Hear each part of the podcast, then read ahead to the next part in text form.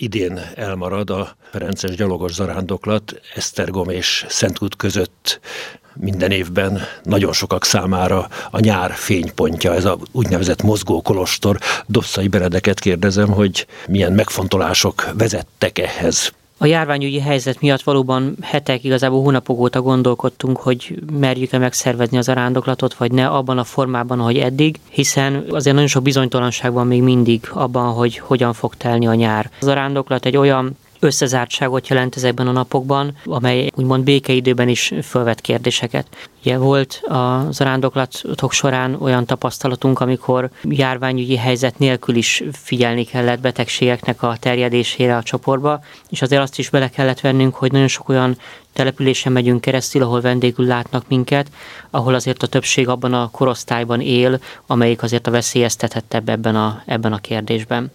Ezért döntöttünk úgy, hogy felelősen ebben az évben a gyalogos zarándoklatnak a gyalogos részét nem tudjuk megszervezni, de ez nem jelenti azt, hogy ne lenne lehetőség a találkozásra, hiszen azt a liturgikus eseményel teli másfél napot, amit Szentkúton szoktunk tartani, augusztus 19-én és 20-án, azt idén is megszervezzük több száz ember vesz ezen részt, ez egy ötnapos zarándoklat, és hát tényleg a higiénés körülmények a legnagyobb körültekintéssel sem garantáltak a mai viszonyok között. Tehát teljesen érthető, de azt hiszem, hogy sokan szomorkodnak most. Mi is nehezen hoztuk meg a döntést, már csak azért is, mert ugye pont tavaly volt a 25. zarándoklat, és hát nehéz most egy ilyen mérföldkő után azt mondani, hogy akkor ez idén nem lesz.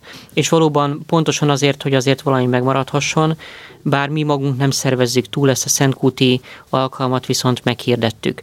Ez azt jelenti, hogy 19-én este a szokásos módon egy szentmisével, aztán kisebb találkozási lehetőséggel, ünnepi vecsernyével, fényünnepséggel, éjszakai virasztással leszünk együtt, és 20-án pedig a kegyhelynek a saját megszokott rendjében veszünk részt, tehát részt veszünk a helyi katekézisen, előtte a laudest imádkozzuk, és az ünnepi szentmisén. Igazából ennek a két napnak is a szervezésének egy részét a, a vendégekre bízzuk, tehát a, a szállásfoglalás, étkezésnek a megszervezés, az utazás, ez minden érkezőnek a maga dolga. Bele lehet jelentkezni a Szentkulti szállásfoglalási rendszeren és ottani étkezési rendszeren, de ezt sem központilag szervezzük, hanem mi a liturgikus eseményeket szervezzük meg. Viszont abban nem csak liturgikus események lesznek, hanem szeretnénk úgy egy idősávot meghagyni, ahol valamiféle emberi találkozás, egymással való találkozásra is lehetőség lesz akkor most 26. zarándoklatként lesz ez könyvelve, és jövőre 27. lesz, vagy hogy lesz ez a történelem számára megoldva? Azt gondolom egyébként, hogy nyugodtan meg lehetne ezt hirdetni 26. zarándoklatnak, csak legfeljebb nem teszik oda a gyalogosat, hiszen azért minden olyan embert, aki Szentkútra érkezik, az általában zarándoknak szoktunk hívni, hiszen egy kegyhelyre és helyre érkezik, még ha most lehet, hogy nem is saját lábán, hanem autóval, autóbusszal vagy vonattal érkezik majd oda. Tehát ez a több száz ember együtt menetelése, ez elmarad, de gondolom, hogy családok, kis baráti vagy lelki közösségek a Széchenyi Szent Kútutat a maguk szakállára, vagy, vagy pedig valamelyik vasútállomástól a Salgotarján felől érkezhetnek gyalog, nem?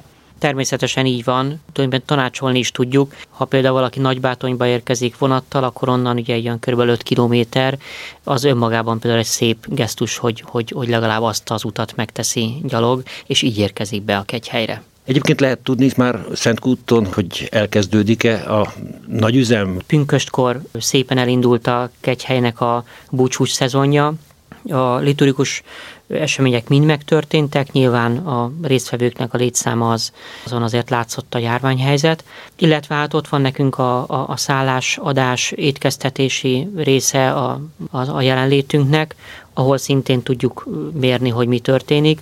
Ott azt látjuk, hogy egy erős felfutás történik. Ahogy most így beszéltünk a helyiekkel, gyakorlatilag azt mondták, hogy július-augusztus hónapokra minden betelt, minden foglalás betelt, illetve nyilván az elmaradt esküvőket, amelyeket ott a kegyhelyen szoktak tartani, azokat is most szépen tempósan átszervezték, és, és, és nagyon sok esküvő lesz a nyáron lakodalommal egybekötve, nyilván ott a helyszín erre alkalmas. Tehát azt lehet mondani, hogy igen, elindult, és hát azért azt itt el kell mondanom, hogy minket ott ott azért nagyon sújtotta a járványhelyzet, hiszen nagyon sok munkatársal működik Szentkút, és nekünk van egy ilyen felelősségünk, hogy egy leszakadó régióban nagy munkaadóként hogyan bánunk a munkatársainkkal. És egyrészt nagyon rugalmasak voltak a munkatársak, Másrészt nekünk az volt az alapelvünk, hogy ha csak lehet, akkor senkinek ne csökkentsünk semmit, ne küldjünk el senkit, és hála Istennek meg tudtuk őrizni az összes munkatársunkat. A, sőt, az első két hónapban gyakorlatilag jól be tudtuk őket osztani, hogy bár nem jöttek vendégek, de mégis mindenkinek tartani tudtuk a, az anyagi lehetőségeit. Utolsó hónapban kellett ezen egy kicsit rugalmasan tárgyalni velük, és mind a két fél egy kicsit minimálisan engedett, és, és ezzel, és ezzel tulajdonképpen mindenkit meg tudtunk tartani. Amiért most azt látja, munkatársak is hálásak, és mi is azt mondhatjuk, hogy, hogy felelős munkaadóként jártunk el. Ez számomra egy nagyon nagy öröm néhány nappal ezelőtti hír, hogy Szentkút nemzeti emlékhely rangot kapott. Nyilván ez egy öröm, meg hát tulajdonképpen kiemeli a, a jelentőségét a kegyhelynek. Ez a státus, ez együtt jár bizonyos jogokkal, vagy azt mondom, hogy inkább bizonyos védelemmel.